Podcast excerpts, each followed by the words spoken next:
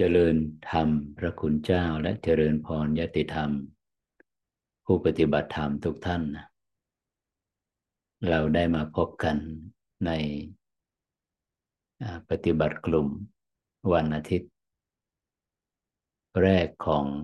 ปีใหม่นะปี 2567 เป็นสัปดาห์แรก หลังจากที่เราได้ผ่านพ้นปีเก่ามาแล้ว ยังเหมือนเดิมนะ วิธีการนั่งกลุ่มปฏิบัติรวม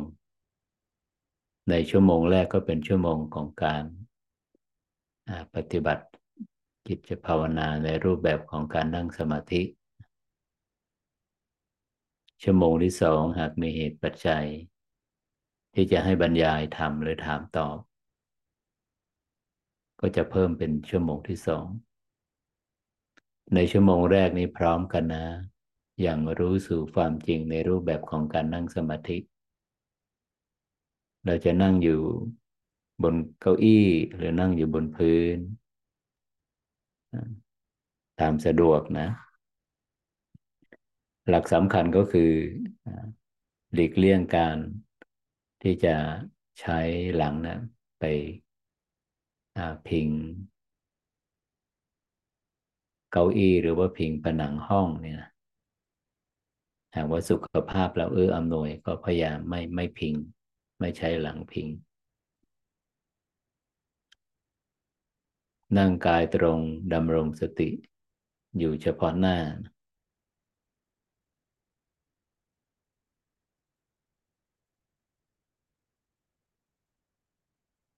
สำหรับผู้ที่เคยเข้าซูมบ่อยๆ ก็จะมีเทคนิคอุบาย เบื้องต้นว่าทำยังไง ที่จะให้กายนี่มันตรงขึ้นมาสำหรับพระอาจารย์ก็จะเอาความรู้สึกไปเพ่งไว้ที่หน้าท้อง แล้วเคลื่อนความรู้สึกเหนือขึ้นมาสองนิ้วเนี่ยพอเราเพ่งไปแล้วเคลื่อนขึ้นมาเนี่ยกายเรามันจะมันจะ ยืดตรงขึ้นมาพร้อมกับการที่ความรู้สึกที่เคลื่อนขึ้นมาสองนิ้วเพ่งไปที่หน้าท้องเคลื่อนความรู้สึกขึ้นมาเหนือสะดือสองนิ้ว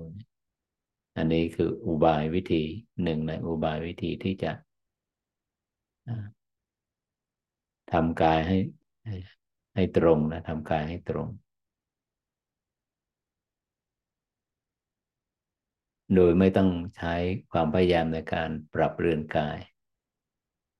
เพ่งไปที่หน้าท้อง จุดไหนก็ได้ที่หน้าท้อง แล้วเสร็จแล้วก็เคลื่อนความรู้สึกเหนือขึ้นมาประมาณสองนิ้วกายจะยืดตรงอันนี้จุดนี้ก็เรียกว่า ศูนย์กลางกาย นี่คือการเตรียมพร้อมทางกายนะเราจะ มือขวาวางบนมือซ้าย หรือว่า เอามือทั้งสองข้างนะมาสัมผัสกับเข่าทั้งสองข้างแล้วแต่นะสะดวกผ่อนคลายนะผ่อนคลาย ผ่อนคลายเหมือนกับเราพักผ่อนนะนี่คือการเตรียมกาย อันนี้ต่อไปเป็นการเตรียมจิต ลักษณะจิตแบบไหนที่จะทำให้เกิดสมาธิ จิตแบบไหน จิตลักษณะไหนที่มีความพร้อมที่จะยังรู้สู่ปัจจุบันขณะ เพราะว่าสมาธิจิตความตั้งมั่นของจิตนั้นเป็น สภาวะที่จิตตั้งมั่นอยู่ในอารมณ์อันเป็นปัจจุบันนะปัจจุบันขณะ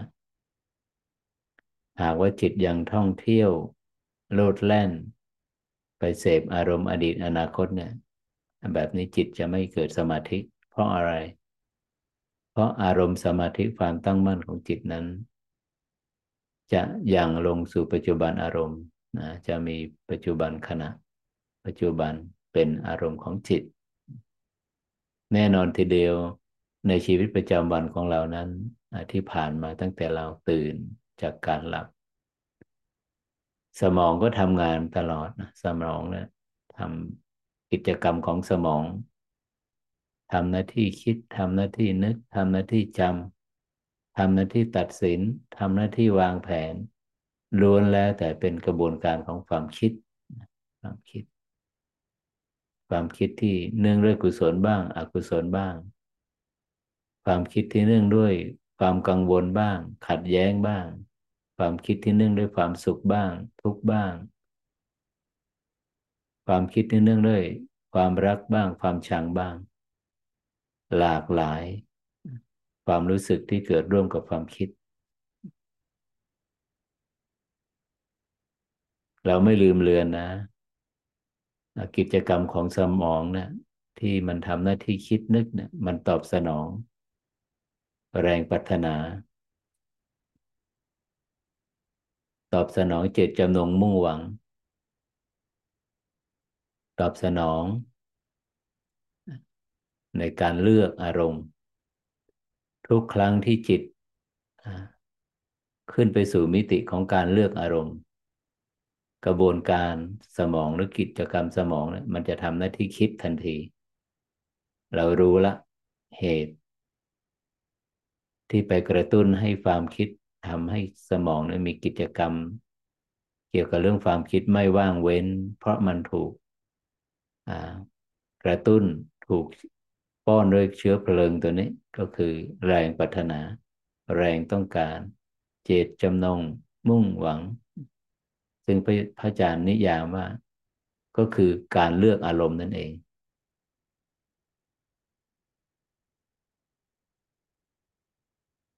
จิตจะไปสัมผัสกับสมาธิ กับความเงียบ กับความนิ่งกับความเบา เบาจากความคิด นิ่งจากความคิด สงบระงับจากความคิด สมองเนี่ยก็ต่อเมื่อจิตเนี่ยได้เป็นอิสระจากการเลือกอารมณ์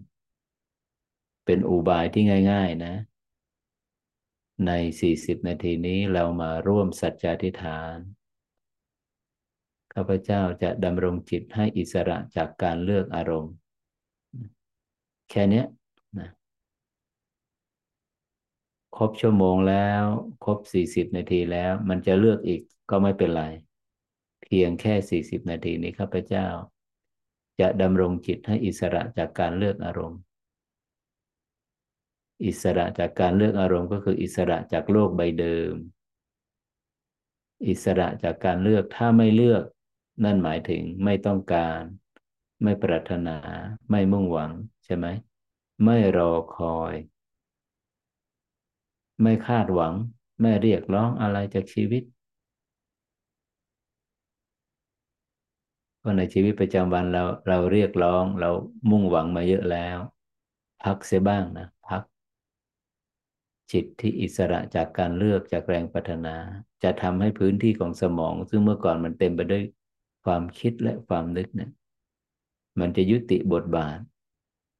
เกี่ยวกับกิจกรรมทำหน้าที่คิดนึกนะ ลดลงเบาบางลงอย่างอัศจรรย์ อย่างอัศจรรย์ผู้ที่ได้เข้าสู่บ่อยๆ ปฏิบัติร่วมกันบ่อยๆ หลายท่านก็เข้าไปสัมผัสแล้ว อุบายวิธีที่จะทำให้พื้นที่ของสมองเนี่ย ลดจากกิจกรรมความคิดความนึกเนี่ยก็คือถอนถอนเหตุ ปลดเปื้องเหตุ ละเหตุ เหตุที่ทำให้สมองต้องมีกิจกรรมคิดนึกตลอดเวลาก็คือ แรงปรารถนาคือการเลือกอารมณ์ เราเข้าใจกันแบบนี้ใช่ไหม เราจะเริ่มต้นกันแบบนี้เสมอในทุกคาบของการนั่ง คือเราต้องถอนเหตุก่อน ตราบใดที่เหตุ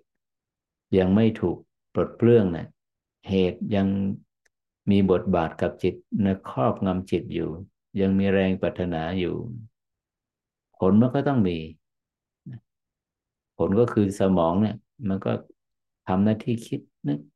เพราะมันถูกคำสั่งจากตัวนี้ จากแรงปรารถนาเนี่ยจิตที่มีแรงปรารถนามีความหวัง มันมันจะใช้ความคิดความนึกเนี่ย เป็นเครื่องมือ เป็นสะพาน เข้าไปหาอารมณ์ที่ที่จิตมัน มีเจตจำนงมุ่งหวัง ใช้ความคิดความนึก เป็นสะพานเชื่อมโยงไปหาอารมณ์ที่ตัวเองปรารถนา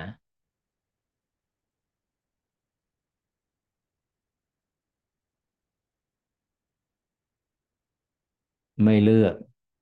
ไม่มีช้อยให้เลือก เป็นการอย่างรู้ตระหนักรู้เป็นการรับรู้โดยไม่เลือก ถ้ายังเลือกแสดงว่าการรับรู้นั้นผ่านอดีต ผ่านอนาคต ผ่านความคิด ผ่านการปรุงแต่ง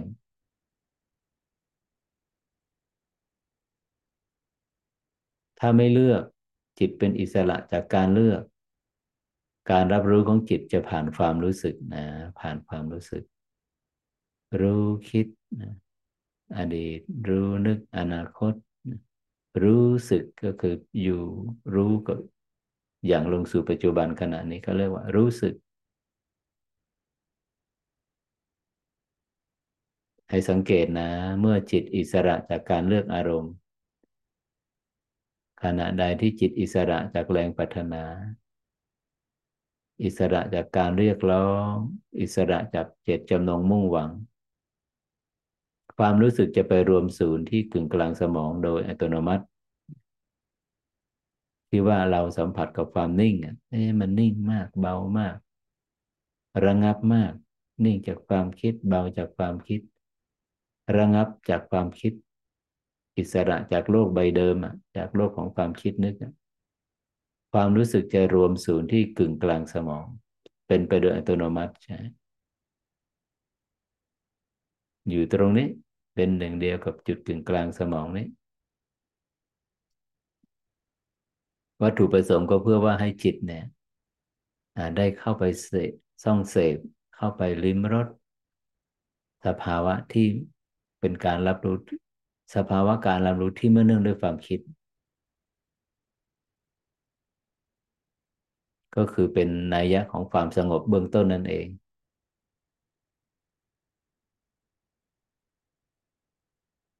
อุบายวิธีที่จะนำจิตเนี่ยเข้าไปสัมผัสกับจุดกึ่งกลางสมองนะอุบายวิธีนั้นก็เรียกว่าเป็นอุบาย เพื่อให้จิตเข้าไปสู่ความสงบระงับนะณกึ่งกลางสมองเนี่ย เราไม่ลืมเลือนนะ เมื่อใดขณะใดที่จิตรับอารมณ์ รับรู้อารมณ์อดีตมันจะเป็น บทบาทของสมองซีกซ้าย เมื่อจิตรับรู้อารมณ์อนาคตจะเป็นบทบาทการทำกิจของสมองซีกขวา เมื่อใดที่จิตอิสระจากการเลือกอารมณ์ จากแรงปัฒนาจากเจตจำนงมุ่งหวัง นั่นหมายถึงจิตก็เป็นอิสระจากอดีตอนาคต เมื่ออิสระจากอดีตอนาคตแล้วเนะี่ย ความรู้สึกมันก็จะอยู่ตรงกลาง ตรงกลางสมอง mid brain mid brain กึ่งกลางสมอง มันจะไปของมันเอง แล้วแต่จะเราจะนิยามว่าตำแหน่งนั้นเป็นอะไร กึ่งกลางสมอง กึ่งกลางระหว่างซีกซ้าย สมองซีกซ้ายและสมองซีกขวาเป็นไปเองนะ เป็นไปเอง ใครที่ใช้อุบายแรก วิธีแรกดำรงจิตให้อิสระจากการเลือก ยังคิดอยู่ยังนึกอยู่ ยังปรุงแต่งอยู่ก็แสดงว่าอุบายการปลดเปลื้องปลดเปลื้องจิตออกจาก การเลือกอารมณ์ยังใช้ไม่ได้ ยังไม่ถูกอุบาย อุบายยังไม่ถูกจริตอุปนิสัย แล้วก็ต้องไปใช้อุบายวิธีที่สองให้ผู้ปฏิบัตินะที่ยังสัมผัสกับกึ่งกลางสมองไม่ได้นะให้เราในขณะที่เรานั่งหลับตา ให้เราจินตนาการนะลากเส้นตรงในแนวนอนนะ ในแนวขวาง ลากจากเริ่มต้นที่หูซ้ายมาทะลุหูขวา นั่นหมายถึงก็ทะลุกึ่งกลางสมองมาเลย ลากเส้นตรงในแนวนอน ในแนวขวางจากหูซ้ายมาทะลุหูขวา เสร็จแล้วให้ผู้ปฏิบัติเอาความรู้สึกไว้กึ่งกลางของเส้นนี้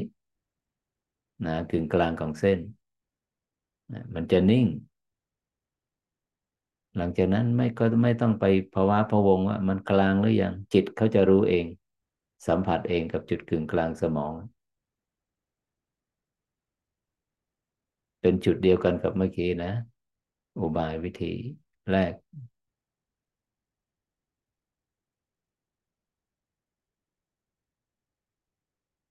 อุบายวิธีที่สามก็คือให้เรานั่ง หากว่าอุบายวิธีที่หนึ่งที่สองก็ยังไม่สำเร็จผล ยังไม่ตอบโจทย์ จิตยังครุ่นคิดคำนึงพัวพันข้องเกี่ยวในโลกของความคิดอยู่ อุบายวิธีที่สามให้เรานั่งในขณะที่เรานั่งสมาธิอยู่ปกติเราจะเอามือขวาวางบนมือซ้าย ให้เราดึงมือขวาออกมา สัมผัสเข่าขวานะดึงมือขวาออกมาคว่ำบนเข่าขวา สัมผัสเข่าขวา นั่นหมายถึงว่ามือมือซ้ายยังยังอยู่บนตักเหมือนเดิมหงายมือซ้ายวางบนตัก ดึงมือขวาออกมา คว่ำบนเข่าขวา มาสัมผัสเข่าขวา นั่นแสดงว่ารูปนั่ง รูปแบบการนั่งสมาธิแบบนี้คือ นั่งแบบพุทธรูปปางมารวิชัย คือปางชนะมารเมื่อเรานั่งอยู่ในท่านี้แล้วเนี่ยนะหงายมือซ้ายวางบนตัก มือขวา สัมผัสเข่าขวา เสร็จแล้วให้ผู้ปฏิบัติเอาความรู้สึกไว้กึ่งกลางของอุ้งมือซ้ายนะกึ่งกลางอุ้งมือซ้าย เป็นเพียงความรู้สึกล้วนๆเป็นเพียงความรู้สึกล้วนๆไม่ใช้จินตนาการไม่ตามลมหายใจนะทั้งสามอุบายวิธีเนี่ย ไม่เนื่องด้วยลมนะ ไม่เกี่ยวข้องกับลม ลมจะมีหรือไม่มีลมจะเข้าหรือ ยังไงไม่เราไม่ใส่ใจลมไม่เนื่องด้วยลมเป็นความรู้สึกล้วนๆที่กลางฝ่ามือซ้าย อุ้งมือซ้ายเนี่ยถ้าว่าการปฏิบัติด้วยอุบายวิธีนี้สำเร็จผลนั้น ให้ผู้ปฏิบัตินะจะสังเกตว่าในขณะที่เราเพ่งความรู้สึกไปที่กลางฝ่ามือซ้ายเนี่ย มันจะมีณจุดตรงนี้มันจะมีพลังที่เชื่อมโยงไปที่กึ่งกลางสมอง บางท่านก็บอกว่ามันมันเชื่อมโยงไปที่กึ่งกลางระหว่างคิ้ว ไม่เป็นไร แต่เราจะรู้ว่ามันมันพุ่งตรงไปที่ที่สมองนี่แหละเราก็เพียงแต่รับรู้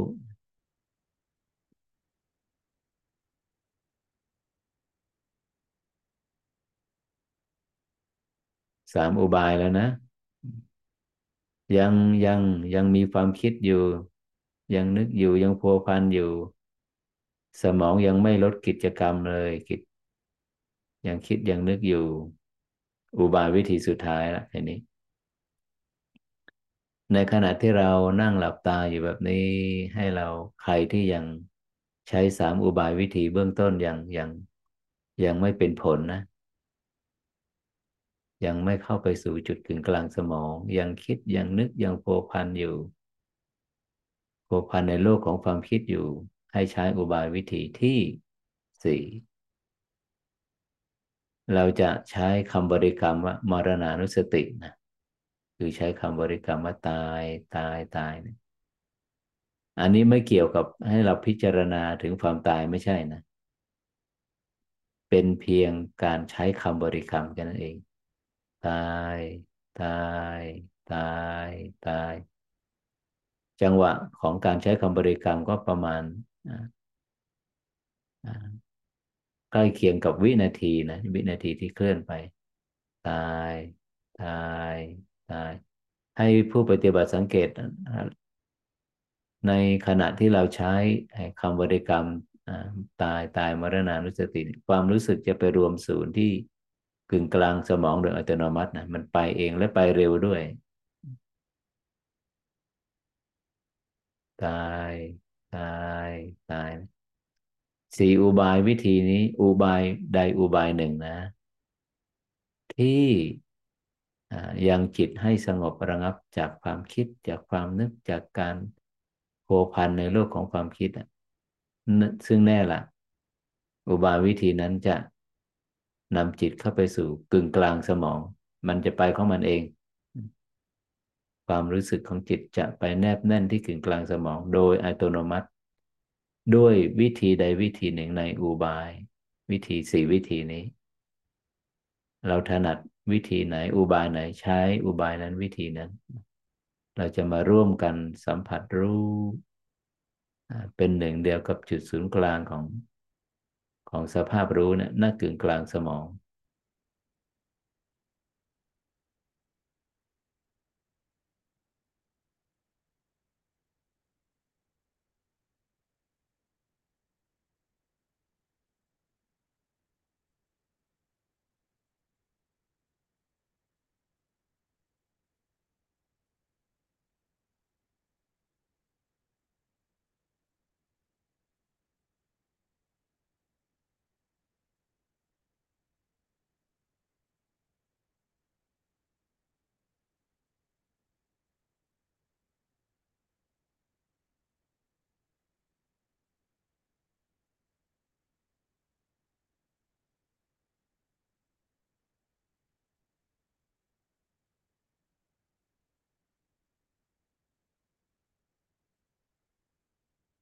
ก็มีผู้ปฏิบัติธรรมบางท่านนะ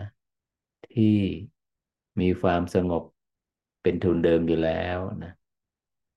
ในชีวิตประจำวันก็นั่งได้ชั่วโมงสองชั่วโมง จิตเสพคุ้นอยู่กับความสงบ จิตมีพลังละ เพียงพอที่จะนำจิตเนี่ยไปสัมผัสรู้ประจักษ์รู้กับ คุณสมบัติของรูปนามคือการเกิดการดับ แต่ถ้าใครที่ในหนึ่งวันเนี่ยไม่ได้มาสัมผัสกับอุบายวิธีของการนั่งสมาธิ หรือว่าอยู่กับปัจจุบันขณะเลยนี่จำเป็นมากนะจำเป็นมากที่จะต้องให้จิตเนี่ยเข้าไปสัมผัสกับกึ่งกลางสมองให้ได้ก่อน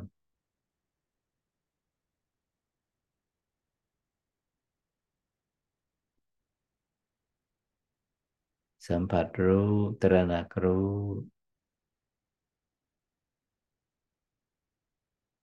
ณจุดกึ่งกลางสมอง จุดศูนย์รวมของสภาพรู้ ในโลกยุคใหม่นะในโลกยุคใหม่ โลกพลังงานยุคใหม่นี้เมื่อจิตรับรู้ในส่วนที่เป็นกุศลธรรม จิตรับรู้ในส่วนของมรรคเนี่ย ความรู้สึกจะรวมศูนย์ที่กึ่งกลางสมอง ส่วนหัวใจนั้นนะหากว่าเมื่อใดที่จิตเศร้าหมอง นั่นหมายถึงจิต รับรู้อารมณ์อันเป็นอกุศล อารมณ์ไหนที่เป็นอกุศล อารมณ์ไหนที่ยังจิตให้เศร้าหมอง ในขณะที่จิตรับรู้ไม่ว่าอดีตอนาคต ความรู้สึกจะไปรวมศูนย์จะถูกหน่วงลงมาที่หัวใจเหมือนเดิม หากเป็นกุศลความรู้สึกจะอยู่ที่ถึงกลางสมอง หากเป็นอกุศลความรู้สึกจะรวมที่หัวใจนะเขาได้แบ่งภาคกันโดยสิ้นเชิง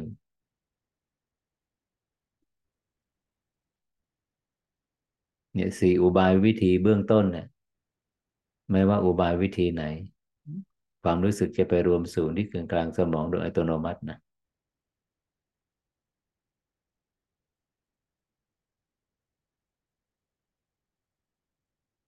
เมื่อใดที่จิตเผลอไปคล้องเกี่ยวพัวพันกับอกุศลในอารมณ์อดีตในร่วมกับความคิดให้สังเกต ความรู้สึกจะหนูถูกหน่วงมาที่หัวใจนะ เป็นเช่นนั้นจริง ๆ นะ ให้สังเกตนะ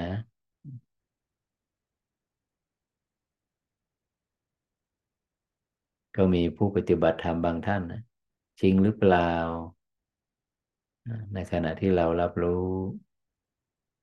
อยู่กับกุศลธรรมอยู่อยู่กับมรรคปฏิปทาเนี่ยหรือว่ายังไม่ชัดก็อยู่กับกุศลธรรมเบื้องต้น นึกถึงทานะบารมี นึกถึงการเสียสละ นึกถึงบุคคลผู้ที่เราได้รับอุปการะบิดามารดา คุณของพระรัตนตรัยเราน้อมนึกไปแบบนี้ความรู้สึกจะไปรวมศูนย์ที่ถึงกลางสมอง ชัดมากนะ หากว่าเราเนี่ยลองไปน้อมนึกถึงอารมณ์ที่เศร้าหมอง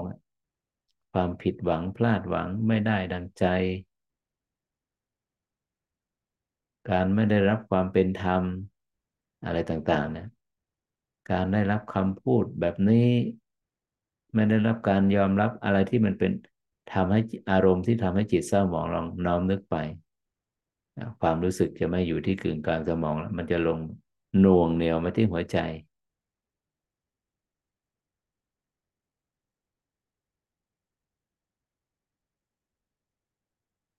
เพราะฉะนั้น ในโลก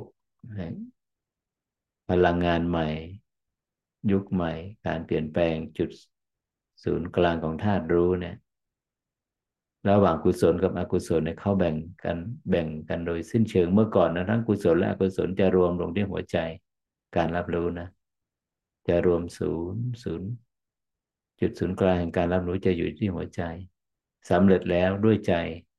มีใจเป็นหัวหน้ามีใจเป็นใหญ่ มโนบุพังขมาธรรมามโนเศรษฐามโนมายาทำทั้งหลายมีใจเป็นหัวหน้าไม่ทำนั้นไม่ว่าจะเป็นกุศลหรืออกุศลทำทั้งหลายเมื่อจิตไปรับรู้เนี่ยความรู้สึกเนี่ยมันจะมารวมศูนย์ที่หัวใจทั้งหมดทั้งสุข ทั้งทุกข์ ทั้งรัก ทั้งชัง ทั้งชอบไม่ชอบ ทั้งกุศลและอกุศลรวมลงที่หัวใจหมดเลย แต่ณวันนี้ตั้งแต่ยี่สิบสองกรกฎาปีหกสี่ชัดมาก ชัดมาก กุศลธรรมทั้งหลายความรู้สึก จะรวมศูนย์จิตจะถูกหน่วง ไปที่กึ่งกลางสมอง ถ้าเป็นอกุศล จิตจะถูกหน่วงเหนี่ยวมาที่หัวใจ ง่ายมากนะ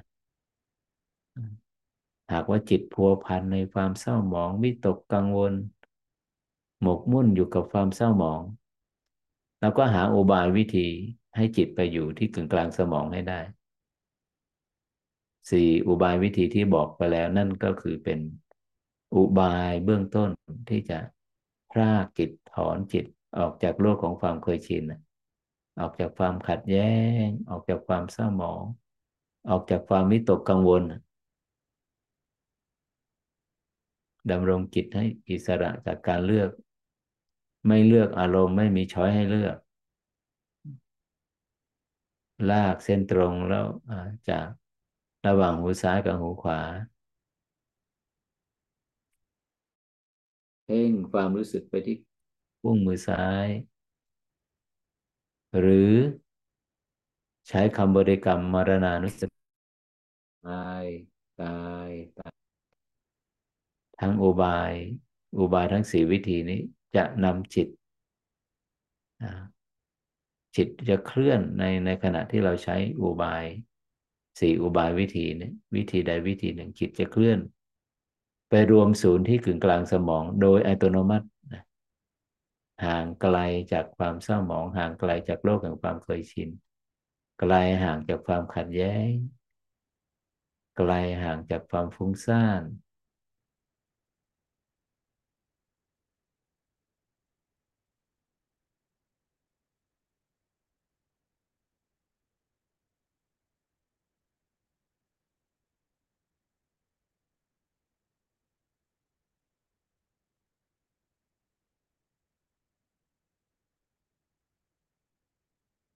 เราจะอยู่ที่กึ่งกลางสมองนี่ไปสักพักหนึ่งนะ หลังจากนั้นเราถึงจะถอนจิตออกจาก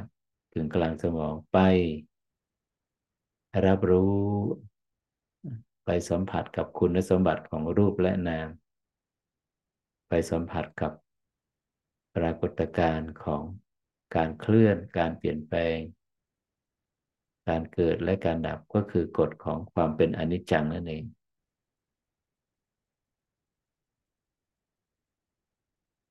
เป็นหนึ่งเดียว นิ่งอยู่ ระงับอยู่ สงบอยู่ณถึงกลางสมอง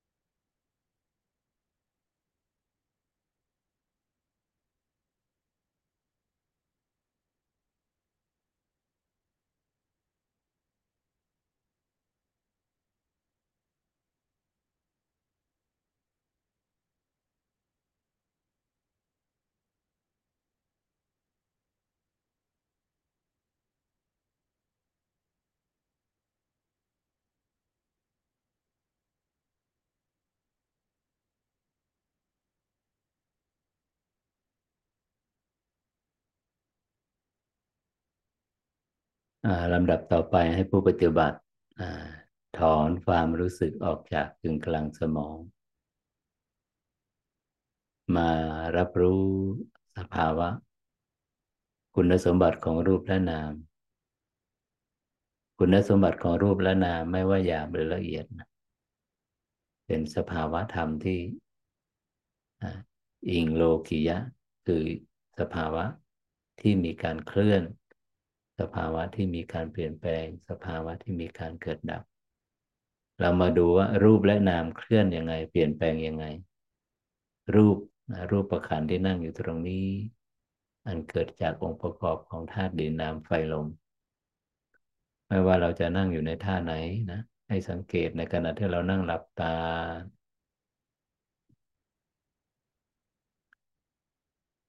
เมื่อเราเอาความรู้สึกอย่างลงที่ฐานกาย ฐานไหนบ้างที่เราคุ้นเคยตรงจมูกปลายจมูกกึ่งกลางหน้าอกตรงบริเวณลิ้นปีหรือศูนย์กลางกายบริเวณหน้าท้อง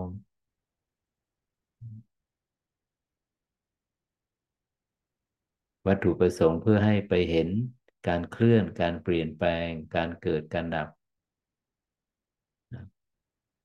ของคุณสมบัติของของกายนะของรูป ลมหายใจ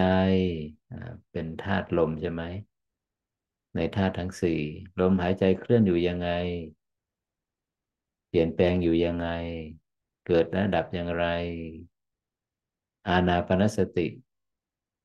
บทฝึกบทที่หนึ่งในกายานุปัสสนาสติปัฏฐาน พระองค์ท่านให้ผู้ปฏิบัติเนี่ยเข้าไปเห็นการเคลื่อน การเปลี่ยนแปลง การเกิดการดับ ก็คือให้ไปเห็นกฎแห่งความเป็นอนิจจังนั่นเอง ที่ว่าไม่เที่ยงแท้ถาวรเพราะอะไร เพราะมันมันมีการเปลี่ยนแปลงอยู่ทุกขณะ ผู้ที่เห็นการเปลี่ยนแปลง ของรูปและนามในปัจจุบันขณะ ผู้นั้นชื่อว่าเห็น การเกิดเห็นการดับผู้ที่เห็นการเปลี่ยนแปลงก็คือเห็น กฎแห่งความเป็นอนิจจังอนิจจลักษณะก็คือเปลี่ยนแปลงอยู่ทุกขณะ ผู้ที่เห็นการเปลี่ยนแปลงในปัจจุบันขณะของรูปและนาม ผู้นั้นชื่อว่าเห็นการเกิดเห็นการดับ เกิดอยู่ทุกขณะแล้วก็สลายไปอย่างรวดเร็ว ขณะใหม่มาแทนที่ก็สลายไปอย่างรวดเร็วนี่ก็เรียกว่า เห็นการเปลี่ยนแปลงในปัจจุบันขณะ ลมหายใจเปลี่ยนแปลงไหม เปลี่ยนแปลงอย่างไร พระองค์ท่านตรัสว่า ลมหายใจเข้ายาว ออกยาวก็รู้ชัด ลมหายใจเข้าสั้น ออกสั้นก็รู้ชัดคำว่าชัดนี่มีนัยยะอย่างไร ถ้าว่าชัดเนี่ย จะต้องดับอภิชาและโทมนัสได้นะ ความชัดในความเกิดและความดับ เอาอภิชาและโทมนัสเนี่ย ซึ่งเป็นตัว ร้อยละจิตให้ติดอยู่ในอารมณ์ของโลก ติดอยู่ในรูปที่เคยเห็น เสียงที่เคยได้ยินกลิ่นรสสัมผัส ติดอยู่ในโลกของความคิดนึก ตัวนี้เอง ตัวพึงพอใจและไม่พึงพอใจในอารมณ์ตัวรักและชัง ชอบและไม่ชอบนะแรงแรงตัวเนี้ยมันจะไปทำหน้าที่ร้อยละจิตให้ติดอยู่ในอารมณ์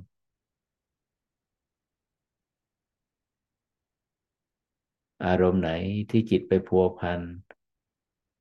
อารมณ์ไหนที่จิตไปข้องเกี่ยว อารมณ์ไหนที่จิตเข้าไปมีความขัดแย้ง มีความกังวลนะให้สังเกตอารมณ์นั้นจะประกอบไปด้วยความรู้สึกอสองตัวนี้สองสภาวะนี้ รักหรือชัง ชอบหรือไม่ชอบ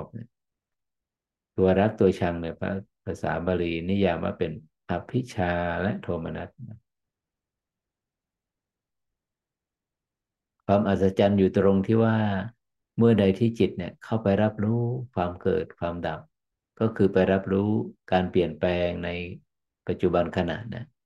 ในขณะนั้นในโมเมนต์นั้น ความรักและความชัง แรงปรารถนาการเลือกอารมณ์จะไม่จะไม่เกิดร่วมนะจะไม่เกิดร่วม นั่นก็คือภาวะของความมีตัวตน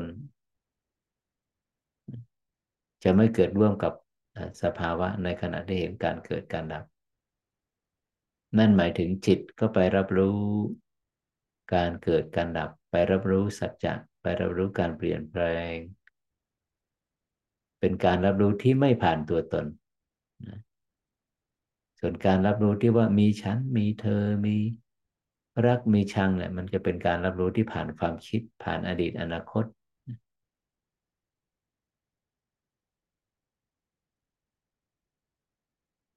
เมื่อจิตอยู่กับกาย เมื่อจิตรู้สึกที่ฐานกาย เมื่อจิตอยู่กับกาย ก็จะเห็นการเคลื่อนการเปลี่ยนแปลง เห็นขณะของลมหายใจเข้าไป ลมหายใจออกมา ลมนั้นไม่ว่าจะอยู่ในสถานะไหนจะยาวหรือสั้นหยาบหรือละเอียด ปรากฏอยู่เพียงชั่วขณะเดียวก็สลายไป ขณะใหม่มาแทนที่แล้วก็สลายไปเป็นเช่นนั้นจริง ๆ ใช่ไหม ไม่ใช่เป็นความเชื่อนะ เป็นการประจักษ์เป็นการยังรู้สภาวะที่กำลังเคลื่อนเนี่ย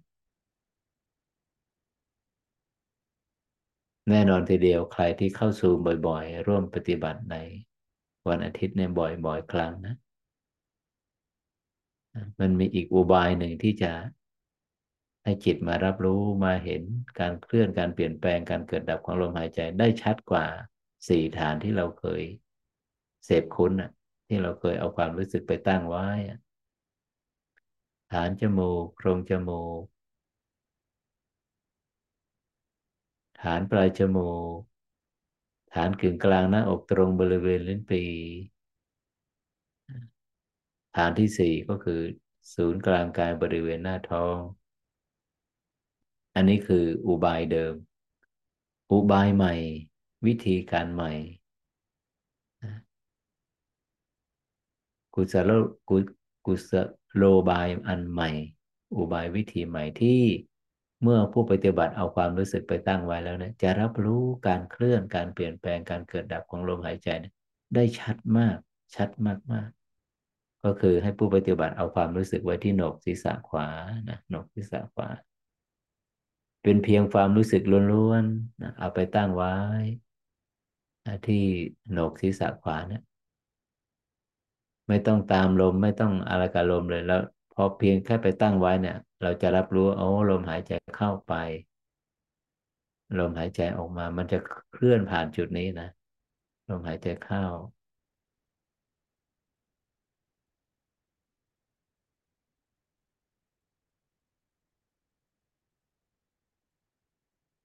เนี่ยร่างกายแล้วเนี่ยลมหายใจที่เรารับรู้เนี่ย กายนี่จะกระเพื่อมไปทั้งตัวเลยนะ เราไม่ตามกระแสลมที่ไหลเข้าไปนะ เราจะนิ่งอยู่เป็นหนึ่งเดียวอยู่ที่โหนกศีรษะขวาเนี่ย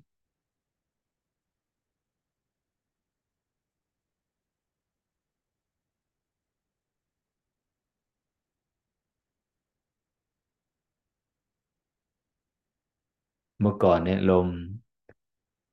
ลมหายใจเนี่ยมันจะชัดที่ช่องจมูกหรือโพรงจมูก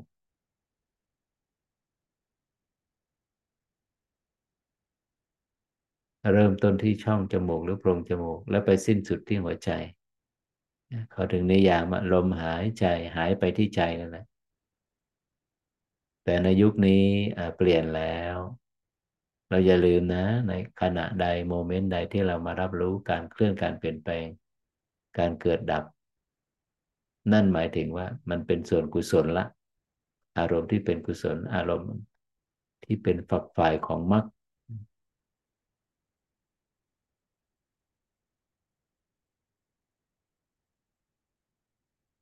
เห็นซึ่งความเกิดบ้าง เห็นซึ่งความดับบ้างก็คือเห็นการเปลี่ยนแปลงในปัจจุบันขณะ ไม่เนื่องด้วยลมนะ ใครที่อยู่กึกกึ่งกลางสมองมีผู้ปฏิบัติธรรมหลายท่านนะเอาความรู้สึกไปไว้ที่โหนกศีรษะขวาแล้วไม่รับรู้ลมหายใจ แสดงว่ามันลึกเข้าไปที่กึ่งกลางสมองอันนี้กึ่งกลางสมองนี่ไม่เนื่องด้วยลมหายใจ ถอนออกมาจากกึ่งกลางสมองแล้วมา มาที่โหนกศีรษะอาละลมหายใจมาแล้ว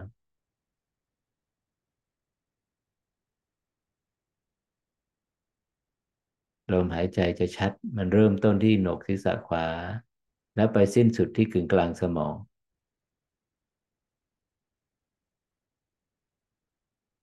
จริงหรือเปล่านะ มันมันใกล้กันมากนะชิดกันมาก แต่จิตก็สัมผัสได้ว่า ลมหายใจเนี่ย รับรู้ที่เริ่มต้นที่โหนกศีรษะขวาแล้วไปสิ้นสุดที่กึ่งกลางสมอง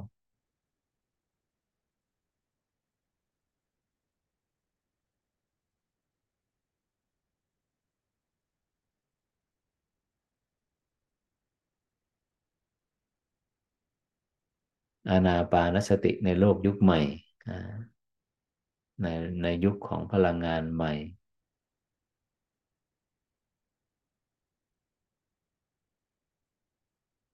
แน่นอนทีเดียวเมื่อจิตอยู่กับฐานกายก็จะรับรู้การเคลื่อนของลมหายใจเข้าออก ไม่มีใครที่จะไปบังคับควบคุมให้จิตนะรับรู้ลมหายใจ รับรู้ที่อยู่กับกายตลอด โลกแห่งความเคยชินมันยังมีกำลังอยู่ มันยังมีบทบาทอยู่ไม่กี่ขณะของการรับรู้ที่ฐานกายนะ จิตก็จะเคลื่อนจากฐานกายไปไหนอะมันมีแรงแรงหนึ่งดึงจิตเข้าไปร่วมก็คือแรงพึงพอใจไม่พึงพอใจในอารมณ์ อภิชาและโทมนัสจะดึงจิตเข้าไปร่วมกับโลกของความคิดนึก โลกใบเดิม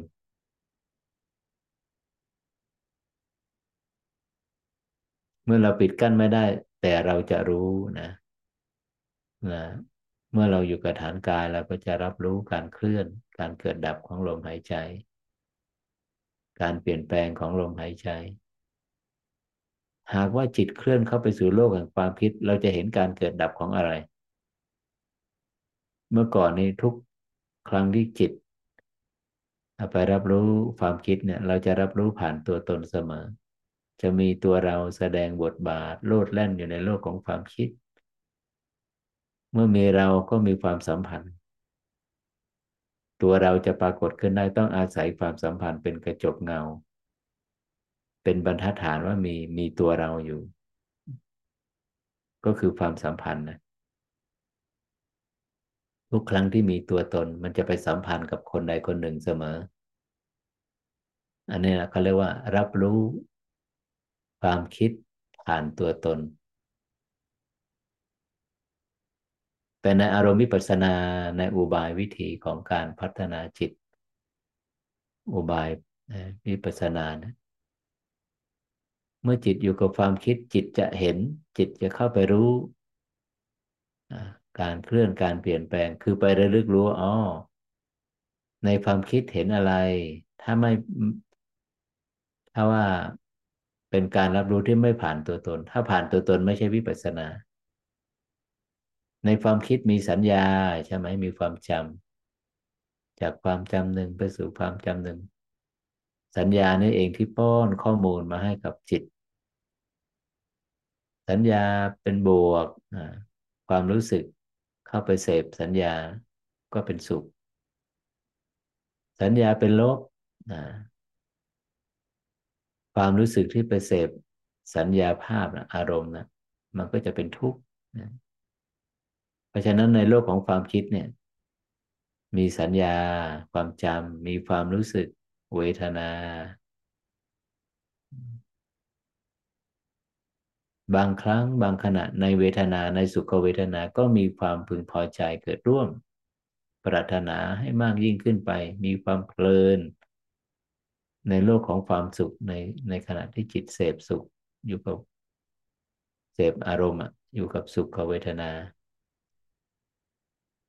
บางครั้งบางขณะก็มีความหงุดหงิดขุนเคืองขัดแย้งความหงุดหงิดปฏิฆะนี่จะเกิดร่วมกับเมื่อจิตมีความรู้สึกเป็นทุกข์ไปรับรู้สัญญาภาพเป็นทุกข์ นี่ไง เมื่อจิตอยู่กับความคิด ก็จะมีการระลึกรู้เอ๋อมันจำเรื่องอันนี้จำเหตุการณ์อันนี้เป็น แท้ที่จริงสิ่งที่จิตไปรับรู้มันเป็นเรื่องของความจำไม่มีสัตว์ ไม่มีบุคคล ไม่มีตัวตนเราเขา ทุกครั้งที่เรารับรู้ว่า ในความคิดนั้นมีความจำนะ อันนั้นคืออย่างรู้สึกความจริงล้วในความคิดนั้นมีความรู้สึกสุขทุกข์นะ อย่างรู้สึกความจริงล้วในความคิดนั้นมีความรักความชังความชอบไม่ชอบ มีความขัดแย้ง มีความกลัว นี่คืออย่างลงสู่ความจริงละระลึกรู้อ่ามันมีความจำนั่นคือรับรู้ผ่านสัญญา รับรู้ว่ามันมีความรู้สึกเกิดเรื่องกับความคิดนั้นสุขทุกข์หรือเฉยๆรับรู้ผ่านเวทนา ในความคิดนั้นมันมีระลึกรู้ว่ามีความรักความชังเกิดร่วมด้วยนั่นคือรับรู้ผ่านสังขาร เห็นได้ยังว่าความจริงมันซ่อนอยู่ ปรมัตถ์มันซ่อนอยู่ในบัญญัติอยู่ในสมมุตินั่นแหละ รู้ชัดอย่างใดอย่างหนึ่ง รู้ชัดผ่านสัญญา รู้ชัดผ่านเวทนาความรู้สึก รู้ชัดผ่านสังขารตัวปรุงแต่งรักชังชอบไม่ชอบ เสร็จแล้วก็กลับมาที่รู้ชัดที่ฐานกาย เคลื่อน เปลี่ยนแปลงเกิดดับเกิดดับ เมื่อจิตเสพค้นอยู่กับความเกิดความดับแบบนี้ลักษณะการเกิดดับเนะจะบ่ายหน้าเข้าไปสู่สองวิถีใช่ไหมเราไม่ลืมเลือนนะ จะเคลื่อนจาก เกิดดับในลักษณะปกตินะช้าการเกิดดับนั้น ของรูปและนามนะจะช้าลงแผ่วลง เงียบลงแล้วเงียบลง อันนี้ก็เรียกว่าเคลื่อนไปสู่วิถีของสมาธิ อีกวิถีหนึ่งจากการเกิดดับอยู่ในภาคปกติเนี่ยการเกิดดับมันจะเร็วขึ้นถี่ขึ้นเร็วขึ้นถี่ขึ้น หัวใจเต้นเร็วขึ้นลมหายใจถี่ขึ้น อันนี้เขาเรียกว่าการเกิดดับ ในระดับวิปัสสนาขั้นสูง อันนี้การเกิดดับแบบนี้จะนำไปสู่การสิ้นสุดลงของสายทาน ของการเกิดระดับ การสิ้นสุดลงของความสืบต่อของสันตติของรูปและนาม สิ้นสุดลงแห่งความดับรอบ คือไม่มีภาวะความเกิดของรูปและนามมาสืบต่อ เมื่อไม่มีเกิดจะมีความดับได้อย่างไร สภาวะที่ไม่มีเกิด ไม่มีดับก็คือสภาวะที่ไม่เนื่องด้วยเวลา เป็นอากาละเป็นอากาลิโก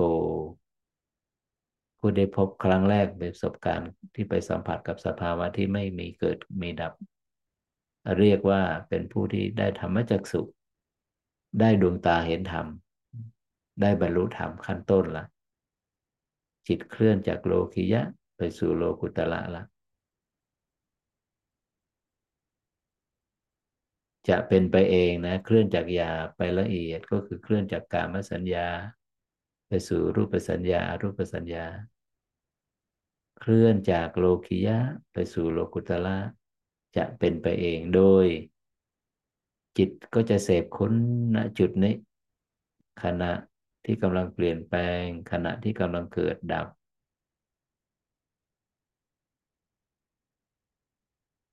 สายทานแห่งการเปลี่ยนแปลงแห่งการเกิดดับนี่ไหลอย่างต่อเนื่องอันนั้นสืบต่ออย่างลมหายใจเข้าไปเนี่ย ขณะเดียวสลายไป ลมหายใจใหม่มาแทนที่เนี่ยมาสืบต่อไงสลายไปเนี่ย ที่มันดำรงอยู่เป็นรูปและนามได้เนี่ยเพราะความสืบต่อ คือสันตติ สันตติ ความสืบต่อแห่งการเกิดและดับ ส่วนนิพพานนั้นหมายถึง ความสืบต่อนั้นได้สิ้นสุดลง สิ้นสุดลงที่ความดับนะ ดับสุดท้าย ไม่มีสันตติไม่มีความเกิดมาสืบต่อ เมื่อไม่มีเกิดก็ไม่มีดับ สภาวะที่ไม่เกิดไม่ดับก็คือนิพพาน ชัดเจนประจักษ์แจ้ง รู้ชัดกับขณะที่กำลังเปลี่ยนแปลงขณะนี้ เราจะรู้หรือไม่รู้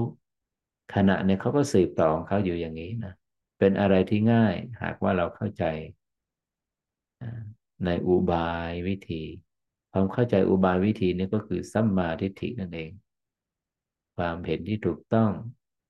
ความเข้าใจที่ถูกต้องอย่างลงสู่ขณะอย่างลงสู่ความเกิดและความดับ อย่างลงสู่การเปลี่ยนแปลงในขณะนี้ เดี๋ยวนี้ ขณะนี้เดี๋ยวนี้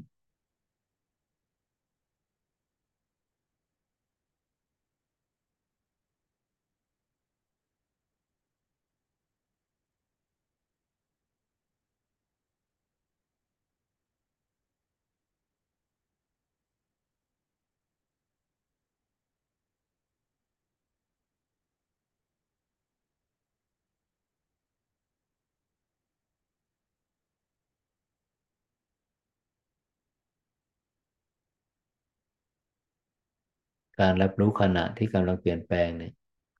เป็นการรับรู้ที่ว่า อารมณ์ในที่จิตรับรู้เนี่ย มันเกิดขึ้นครั้งแรก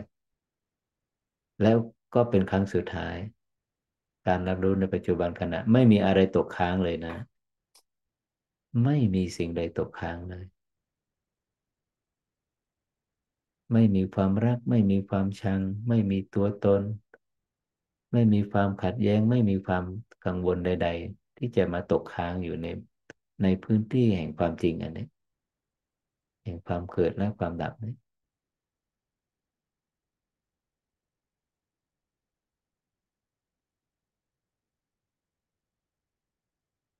การเกิดขึ้นของอารมณ์คือการเกิดขึ้นครั้งแรกและครั้งสุดท้าย ไม่มีอะไรตกค้างเลย ใครที่เห็น รที่มารับรู้อารมณ์ที่ไม่ตกค้างนะได้อย่างต่อเนื่องนะ บุคคลนั้นคือเป็นผู้ที่จิตหลุดพ้นแล้วโดยสมบูรณ์นะเหมือนวิหกเหมือนนกที่บินไปในอากาศ ไม่ทิ้งร่องรอยอะไรไว้พุทธองค์นั้นเปรียบ จิตที่อิสระนะเป็นแบบนั้น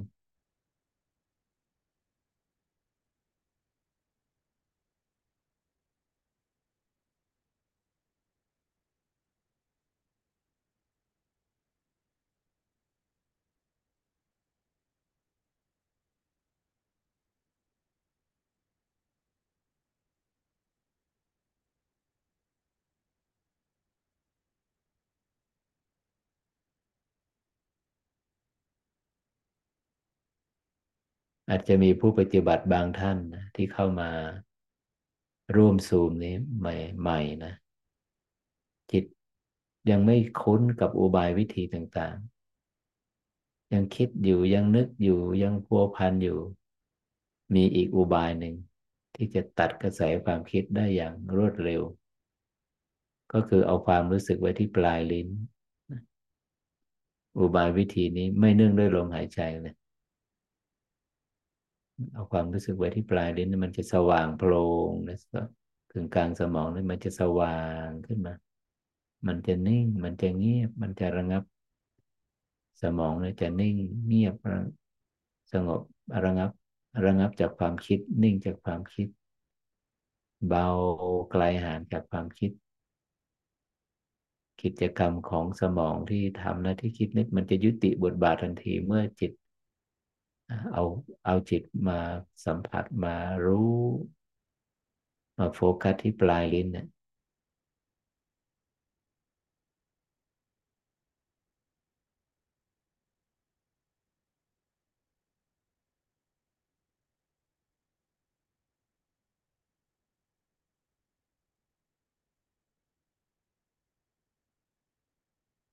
ลมหายใจจะมีอยู่ไม่มีอยู่จะเคลื่อน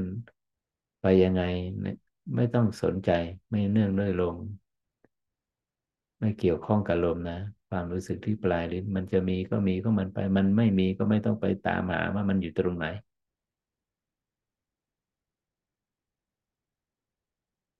เวลาผ่านไปเท่าไหร่แล้ว เหลือเวลาอีกเท่าไหร่ไม่ไม่ใส่ใจละนิ่งอยู่เบาอยู่ รู้สึกอยู่ที่ปลายลิ้นเนี่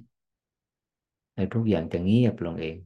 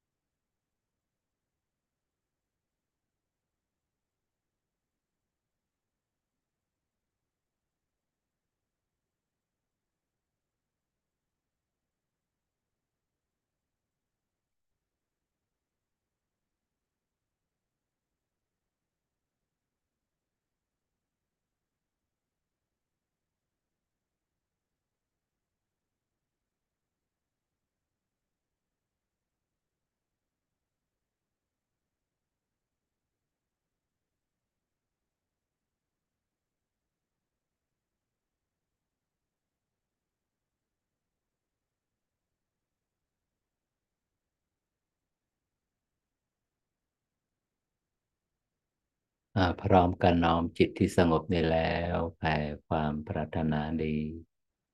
แผ่เมตตาจิตไปยังสรรพสัตว์ทั้งหลายสัตว์เราใดประกอบตนในทุกข์พัวพันในทุกข์ขอให้คลี่คลายพ้นจากความทุกข์สัตว์เราใดที่มีความสุขอยู่แล้วขอให้มีความสุขยิ่งยิ่งขึ้นไป ขอให้มิตรไมตรีความปรารถนาที่ดี ความไม่เบียดเบียนซึ่งกันและกันจงแผ่ไปยังสรรพสัตว์ทั้งหลายโดยทั่วหน้า สัพเพสัตตา สัตว์ทั้งหลายที่เป็นเพื่อนทุกเกิดแก่เจ็บตายด้วยกันทั้งหมดทั้งสิ้น อเวราโหนตุ จงเป็นสุขเป็นสุขเถิด อย่าได้มีเวรซึ่งกันและกันเลย อัพยาปชาโหนตุ จงเป็นสุขเป็นสุขเถิด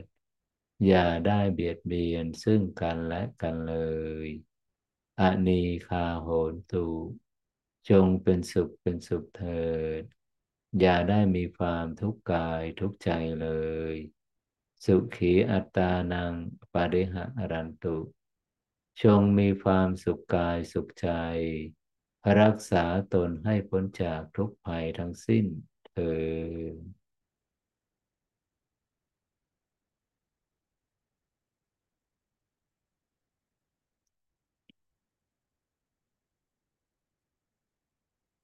ในชั่วโมงที่สองนี้ใครจะมีอะไรจะเรียนถาม หรือจะให้บรรยายเรื่องอะไรก็ ส่งคำถามมาได้นะ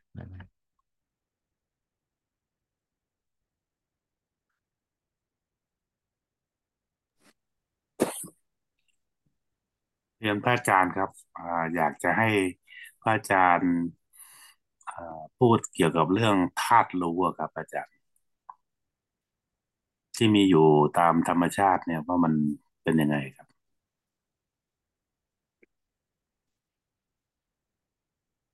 ภาพอะไรนะธาตุรู้ธาตุรู้ครับ อาจารย์ธาตุรู้ครับธาตุรู้เป็นไหน ที่ที่มีอยู่ตามธรรมชาติอาจารย์ที่เป็นธาตุธาตุรู้ที่อยู่ในตามธรรมชาติ ถ้าเรานิยามตามองค์ความรู้ของพุทธะเนาะที่จริงที่พระองค์ท่านนิยาม พระองค์นั้นนั้นไม่ไม่ได้หมายถึงว่าพระองค์ท่านเป็นผู้สร้างธาตุรู้ขึ้นนะธาตุรู้เนี่ย จะปรากฏอยู่ที่ใดบ้าง ที่ใดมีวิญญาณและธาตุที่นั้นก็มีธาตุรู้ละครับภิกษุทั้งหลายวิญญาณนั้น เราตถาคตย่อมบัญญัติว่าตั้งย่อมตั้งอยู่ในรูปบ้าง ในเวทนาบ้างในสัญญาบ้างในสังขารบ้างธาตุรู้เนี่ย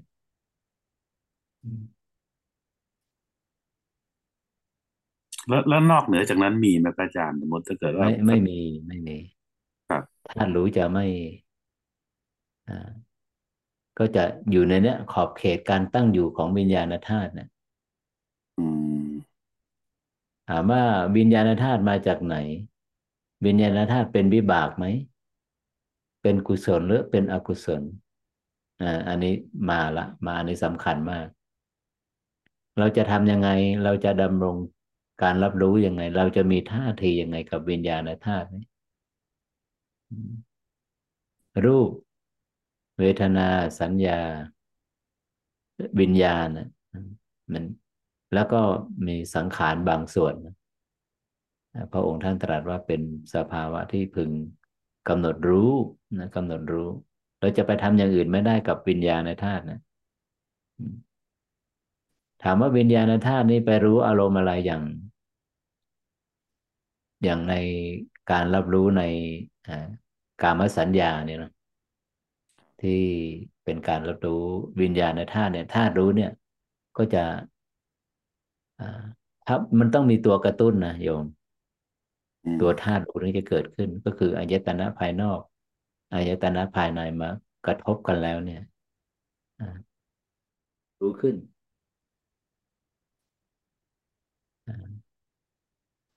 แสงกระกระทบจักขุประสาทอย่างเงี้ย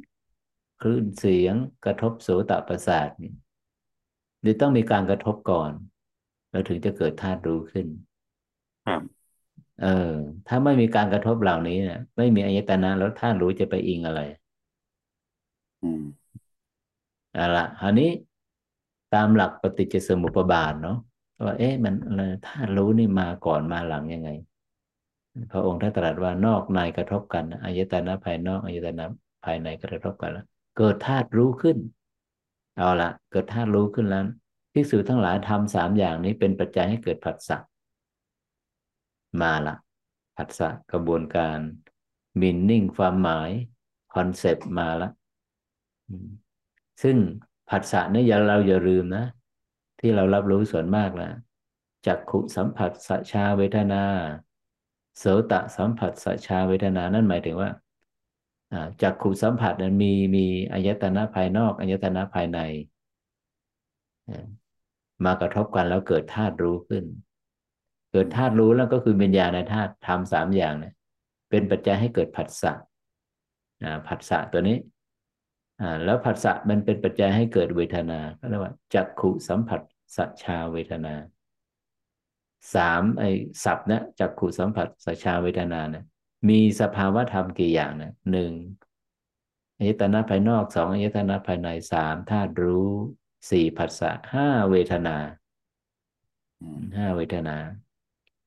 โสตสัมผัสสัจชาเวทนาเนี่ยไปเรื่อยๆร่ายไปถึงมโนสัมผัสสัจชาเวทนาธรรมทั้งหลายเลยเนี่ยเป็นธรรมที่พึงกำหนดรู้ ถ้าไม่รู้ว่า ไอเวทนาเนี่ยมาจากผัสสะไม่รู้ไม่เห็นว่า เวทนามีมีการเกิดมีการดับ การรับรู้นี่จะเคลื่อนต่อไปในวงจรของความทุกข์ก็คือ เวทนาปัจจัยทุกขเวทนาหนึ่งใดผุดขึ้นมาปุ๊บเนี่ยตัวตัณหาที่มีอยู่แล้วเนี่ยก็เขาจะไปหยิบไปฉวยไปมั่นหมาย ไปร้อยรัดจิตให้ติดอยู่ในอารมณ์นั่นนะเขาเรียกว่า ลักษณะการติดในอารมณ์ในในสุขเวทนา พระองค์ท่านใช้คำว่า นันทินันทิเมื่อเกิดนันทิเกิดความเพลินแล้วนั่นมันจะมีการเพ่งในอารมณ์นั้น ก็เรียกว่า อภิชา เพ่งในอะไร ก็อาศัยนันทิอาศัยความเพลินนั่นแหละ ที่อย่างลงในอารมณ์นั้นนั้นนะ มันการการอภิชาเพ่งเนี่ยมันต้องเพ่งในสุขนะ เพ่งในในความเพลิน เพ่งในในสุขเวทนา เมื่อเหตุปัจจัยที่สุขเวทนานั้นเปลี่ยนแปลงไป มันเปลี่ยนทุกขณะเนี่ย ต่อให้ยังไม่เปลี่ยน ยังไม่เห็นการเปลี่ยน คือมันเปลี่ยนอยู่แล้ว แต่ว่ายังไม่เห็นการเปลี่ยน จิตที่ติดอยู่ในในสุขเวทนาจะมีความหวั่นไหวเนาะจะมีจะมีความพร่องจะมีความกังวลว่า เอ๊ะจะรักษาสถานะความสุขนี้ไว้อย่างไรจะรักษาไว้อย่างไรจะเพิ่มพูนความสุขนี้ให้มากขึ้นได้อย่างไรเพราะความสุขที่ที่ที่ได้รับมันผ่านไปแล้วไง มันก็เป็นมันก็อิงสัญญาภาพอีก รูปเวทนาสัญญาสังขารวิญญาณอย่าลืมนะ เกิดขึ้นปรากฏขึ้นเพียงแค่ขณะเดียวแล้วสลายไป มันถึงปรารถนาให้มากขึ้นไงเพราะทำไมถึงต้องปรารถนาเพราะความสุขนั้นไม่มีอยู่แล้ว ความสุขนั้นเกิดจากความเพลินในในในความจำในในรูปที่เคยเห็นเสียงที่เคยได้ยินกลิ่นลิ้มรสสัมผัส แต่ความสุขจริง ๆ มันไม่มีอยู่แล้ว มันเป็นแรงปรารถนา มันเป็นความเพลิน ในสัญญาภาพไงโยมกามสัญญา ถ้ามันถ้าว่าสุขนั้นมันมีอยู่ มันจะประปรารถนาไปเพื่ออะไร มันจะแสวงหาเพื่ออะไร ก็แสดงว่าสุขที่มันอิงอารมณ์นั้นมันไม่มีอยู่แล้ว อ่า มันถึงได้ ถ้ามันไปติดนะ มันไปเสพติดนะทุกครั้งเนี่ย มันแท้ที่จริงแล้ว ลักษณะความเพลิน แรงปรารถนาแท้ที่จริง มันไม่ได้มันไม่ใช่อิงสุขจริงๆอะมันไม่ได้อิงสภาวะของอารมณ์นั่นจริงๆแต่มันไปอิงกามสัญญาไงอิงความทรงจำเพราะฉะนั้นกามสัญญานะอ่าส่งผลให้เกิดเวทนาที่เนื่องด้วยอมิตรนะสัญญาและเวทนาจึงเป็นสภาวะที่เป็นปรุงแต่งจิตอยู่ตลอดเวลา จิตถูกปรุงแต่งด้วย จะพูดอีกในยะหนึ่งก็คือจิตเนี่ยมันถูกปรุงแต่งด้วยด้วยสัญญาภาพด้วยความจำในเสมอจำอะไรมันก็ไปเสพ อารมณ์ที่มันจำอันนั้นก็การเสพอารมณ์นี่ก็เรียกว่า เวทนาเนาะสัญญาและเวทนานี่มันปรุงแต่งจิตอยู่ตลอด ถ้าสัญญานั้นละเอียดขึ้นมาอีก เป็นรูปเป็นสัญญา เวทนาเนี่ยก็เป็นเวทนาที่ประณีตแล้วในรูปสัญญานั้นไม่มีทุกขเวทนานะ อย่าลืม ครับทุกขเวทนาจะปรากฏอยู่ในเฉพาะในภาคของกามสัญญาเท่านั้น ทุกขเวทนานะจะดับไปในเมื่อจิตเคลื่อนเข้าสู่ปฐมฌานอันนี้ชัดเจนมากนะเพราะองค์ท่านตัดอีกในยะหนึ่งว่าภิกษุทั้งหลาย เมื่อวิญญาณนี้นะไปตั้งอยู่ในอารมณ์ใด ตามไม่ทันนะไปตั้งอยู่ในอารมณ์ใด จิตที่มีอวิชชา ไม่รู้เท่าทันนะมีความเพลินในอารมณ์นั้น นั่นพบย่อมอย่างลง พบย่อมตั้งมั่น พบย่อมมีที่อิงอาศัยนะความเมื่อจิตเพลินในอารมณ์เมื่อวิญญาณรับรู้อารมณ์มันวิญญาณมันผุดผุดขึ้นมาแล้ว ตั้งอยู่ในอารมณ์แล้วตั้งอยู่ในอารมณ์ไหนล่ะ ตั้งอยู่ในรูปที่เห็น เสียงที่ได้ยินกลิ่นนิ้มรสสัมผัสความคิดนึกวิญญาณ รับรู้อารมณ์ใดตั้งอยู่ในอารมณ์ใด ความเพลิน ความยินดี ในอารมณ์นั้นเกิดขึ้น นั่นคือการผุดขึ้นของภพการตั้งการอุบัติขึ้นของภพใหม่ แล้วในขณะหนึ่งหนึ่งเนี่ยในในหนึ่งนาทีเนี่ย ในสองนาทีไม่รู้กี่ภพนะมันตั้งอยู่ในจิตมันเสพความเพลินในอารมณ์อะ มันเป็นภพอืม ไม่รู้กี่ภพอะเพราะนั้น ถ้าตามหลักที่ว่า เออถ้าว่านิยามว่าชาติเนี่ย หมายถึงว่าจุดติดตายไปก็มีชาติใหม่เนี่ยแท้ที่จริง อันนั้นเป็นอีกนิยามหนึ่งเนาะ แต่ที่จริงเมื่อมีภพก็ต้องมีชาติ ชาติก็มีชรามรณะ แต่ถ้าถ้าตามเอาเป็นรูปธรรมเนี่ยที่เขาถามกันว่าเอ๊ะจิตเนี่ย มันจุติตายไปมันจะอยู่ตรงไหน มันจะไปไหน วิญญาณมันไปหรือจิตมันไปกันแน่ วิญญาณมันเกิดดับเนาะแต่ที่มันเกิดดับ มันไม่ดับรอบเลยเพราะอะไร เพราะมันมีเชื้อใหม่ คือตัณหานี่ไง เป็นเชื้อเพลิง เป็นตัวอุปถัมภ์เป็นตัวให้วิญญาณเนี่ยมันเกิดดับอย่างต่อเนื่อง สันตติความสืบต่อที่มันตั้งอยู่เพราะตัวตัณหานี่เอง ตัณหาอุปทานเนี่ยถ้าว่าในวิญญาณธาตุในการอย่างลงอารมณ์นั้นไม่มีตัณหาเข้าไปประกอบเลย อันนั้นเป็นเป็นจะเป็นการดับรอบละจะเข้าไปถึงการดับรอบของวิญญาณนั้น คือไม่มีชาติใหม่ วิญญาณก็ไม่มีความสืบต่อถือที่เรานิยามกันว่าชาตินี้เป็นชาติสุดท้ายพบใหม่ไม่มี นั่นหมายถึงว่า จิตเนี่ยจะต้องมีประสบการณ์เข้าไปเห็นการดับรอบของวิญญาณในขณะที่มีชีวิตอยู่นะไม่ใช่ไม่ใช่ว่าหลังตาย โอ้ในในขณะที่มีชีวิตอยู่เนี่ย เข้าไปสัมผัสการดับรอบของวิญญาณธาตุ ได้ดังปรารถนาบ่อยๆ ก็ไม่ใช่อะไรอื่นก็คือสภาวะของนิพพานธาตุนั่นเอง ผลญาณขอบคุณสำหรับคำถามวิญญาณธาตุวิญญาณในโลกธาตุเนี่ยไม่ว่าจะเป็นโลกธาตุไหนหมื่นโลกธาตุก็จะต้องอาศัยอายตนะภายนอกอายตนะภายใน อันเป็นที่เกิดขึ้นที่ตั้งอยู่ของวิญญาณโยมคือคือวิญญาณหนึ่งอย่าลืมนะว่าเกิดขึ้นเป็นสายทานเลยนะสืบต่อเหมือนสายน้ำเลย อันหนึ่งวิญญาณมันมันมันอันรับรู้อันหนึ่งอายตนะช่องทางหนึ่งแล้วมันก็ผุดขึ้นอายตนะใหม่มันเป็นสืบต่ออย่างไม่ขาดสายเลยนะสาธุครับคือผมผมได้ยินมาว่าพระอาจารย์อย่างว่าไอ้ไอ้ไอ้เรื่องธาตุรู้เนี่ย มันเหมือนกับว่ามันมีอยู่ใน โดยทั่วไปตามธรรมชาติอะไรเงี้ยมันซึ่งมันมันอธิบายว่ามันเป็นอะไรที่แตกต่างจากไอ้วิญญาณ วิญญาณรู้ธาตุรู้เป็นเป็นอีกส่วนหนึ่งมีอยู่ในทุกอนูของอวกาศอะไรอย่างเงี้ยพระอาจารย์อืมเอออ่าแล้วอันนั้นอันนั้นเป็นนิยามอีกตัวหนึ่งอืมครับ แต่ถ้าว่าวิญญาณไม่มีที่สิ้นสุดนั้นนั้นอันนั้นมันเป็นองค์ความรู้ในระดับอรูปสัญญาแล้วครับครับเขาเขามีเขา จิตเนี่ยได้หน่วงเหนี่ยว ซึ่งซึ่งอรูปสัญญาที่สองนี่จะเป็นตัวแยกได้ชัดเลยว่า จิตกับวิญญาณนี่เป็นคนละตัว อืมอ่าจิตเข้าไปรับรู้อะจิตไปรับรู้อ่าวิญญาณไม่มีที่สิ้นสุด วิญญาณธาตุเนี่ย ซึ่งเป็นธาตุที่หกก่อนหนั้นนั้นก็อารูปสัญญาที่หนึ่งก็ อากาศธาตุอากาศไม่มีที่สิ้นสุดอันนั้นอันนั้นเขาจิตเข้าไป รับรู้พื้นที่ของตัวอากาศธาตุวิญญาณธาตุครับโดยตรงเลยโดยตรงเลยครับโอ้จะจะผู้ที่เห็นผู้ที่รู้เห็นแบบระดับนั้นนี่โอ้เป็นครับเป็นเป็นเป็นเขาไปไกลมากอะไปไกลมาก แต่วิญญาณไม่มีที่สิ้นสุด มีการเกิดมีการดับอยู่ไหม มี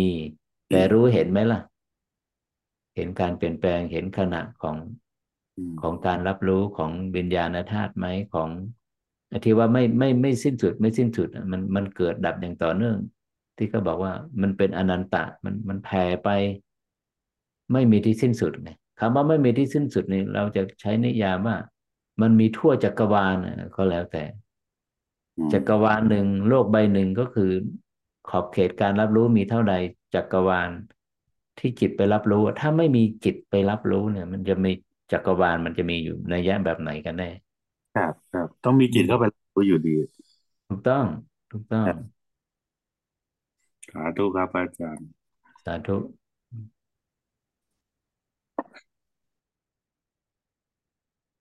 แล้วที่น่าศึกษาต่อไปคือว่าเอ๊ะอ่าอารูปสัญญาระดับที่สามเนี่ยอากินจัญญายตนะเนี่ย มันมันคือธาตุอะไร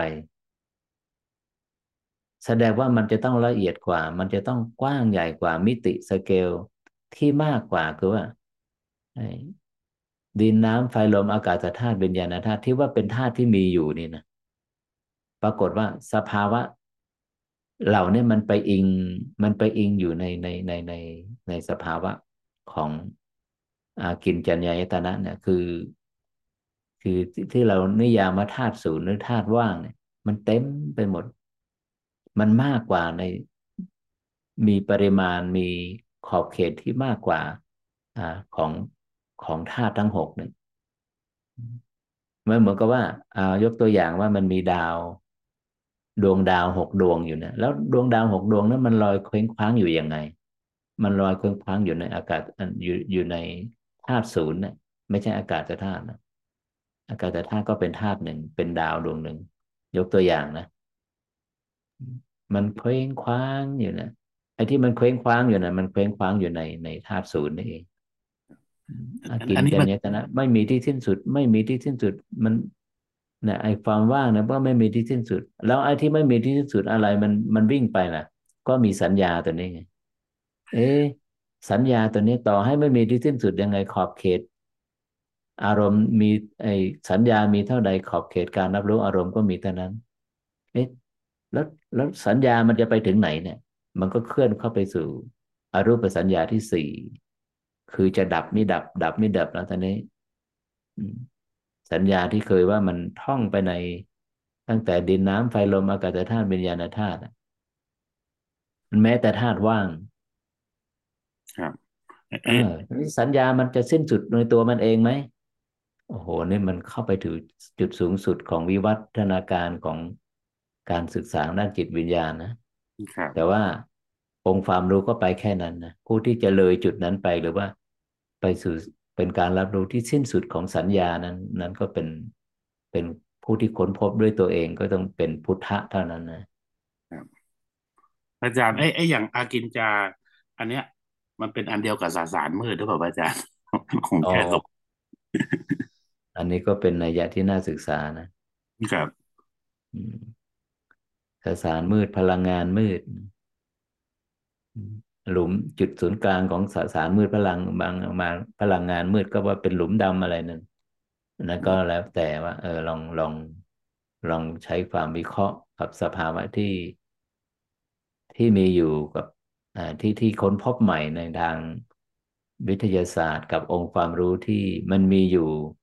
ในองค์ความรู้ของของทางด้านจิตวิญญาณ หรือว่าของพุทธะนะ แล้วเราครับอย่าลืมว่าไม่ว่าการรับรู้จะเป็นยุคใดสมัยใด สิ่งที่ถูกรับรู้จะเป็นสัจจะอยู่เช่นนั้น จะไม่มีการเปลี่ยนแปลง อย่าลืมนะ ไม่ใช่ว่าเรารู้ยุคใหม่นี้สิ่งที่ถูกรับรู้จะเป็นอีกนัยยะหนึ่งไม่ใช่อ่าสสารพลังงานรูปและนามจะเป็นเช่นนั้นอยู่เสมอ ไม่ว่าจะถูกค้นพบในยุคใดสมัยใด ชัดเจนนะ ชัดเจนครับสาธุครับอาจารย์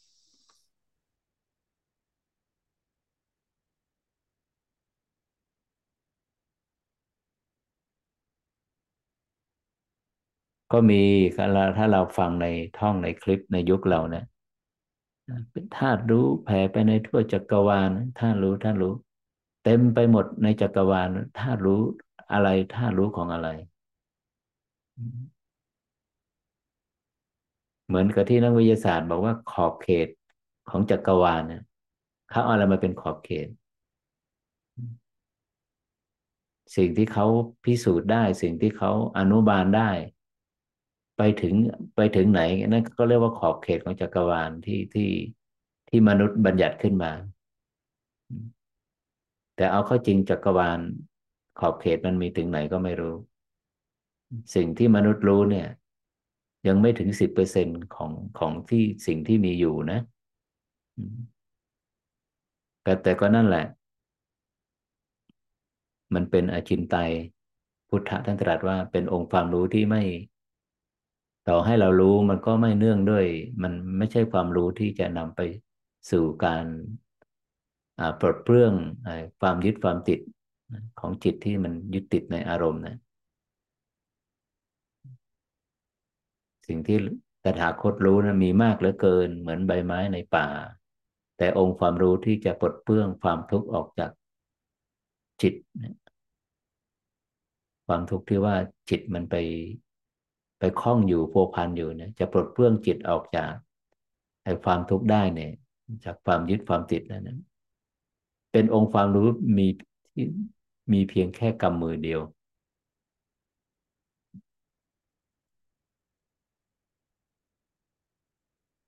สิ่งที่มีอยู่ดำรงอยู่เกิดและดับอยู่เป็นความจริงทั้งนั้นนะ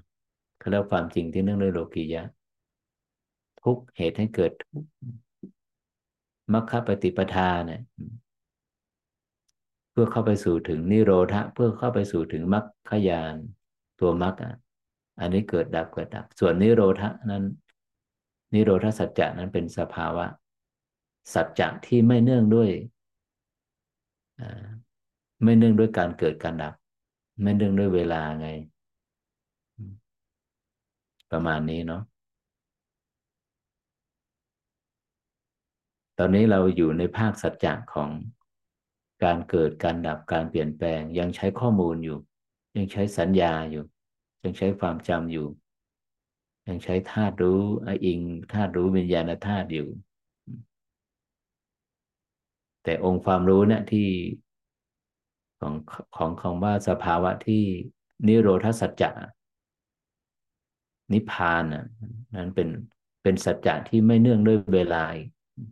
ซึ่งพระองค์ท่านนิยามว่าเป็นโลกุตละส่วนที่เนื่องด้วยเวลาที่เนื่องด้วยกาละเนื่องด้วย พื้นที่ของการเกิดระดับเนี่ยว่าเป็นสัจจะในโลกิยะอริยสัจนะ อริยสัจทั้งสี่ก็ต้องชัดเจนแบบนี้แหละ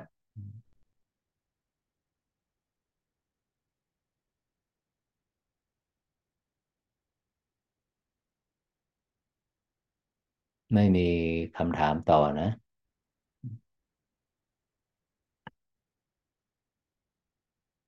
เป็นการนั่งกลุ่มในอาทิตย์แรกของปีนะปีใหม่ เป็นขอบคุณสำหรับคำถาม ที่ชวนให้ติดตามและศึกษานะ โดยเอาอองค์ความรู้จาก ประสบการณ์จากคำสอนของพุทธะเนี่ยเข้ามาเป็นหลักในการเข้าไปธรรมวิจยะเข้าไปวิเคราะห์เข้าไป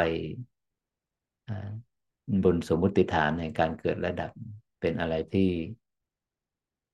เป็นบทพิสูจน์ว่าองค์ความรู้ที่พระพุทธองค์ท่านทรงบัญญัติไว้ แสดงไว้ ชี้แจงไว้กล่าวไว้ที่ถูกบันทึกมานั้น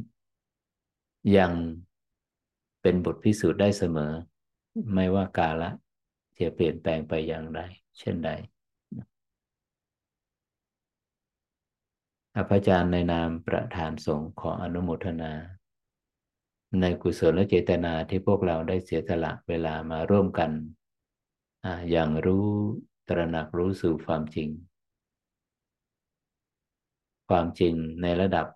โลกิยะความจริงในระดับการเกิดระดับ สายทานแห่งการเกิดดับของกาละของเวลาของรูปและนามที่พวกเราได้อย่างลงแล้วสัมผัสแล้ว ขอให้ปัญญาญาณนี้จงสถิตมั่นในขันธสันดาน สั่งสม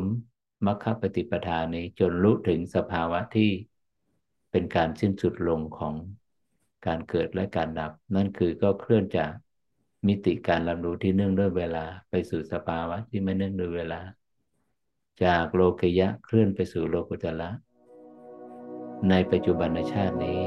โดยทั่วกันทุกท่านเถิดสาธุ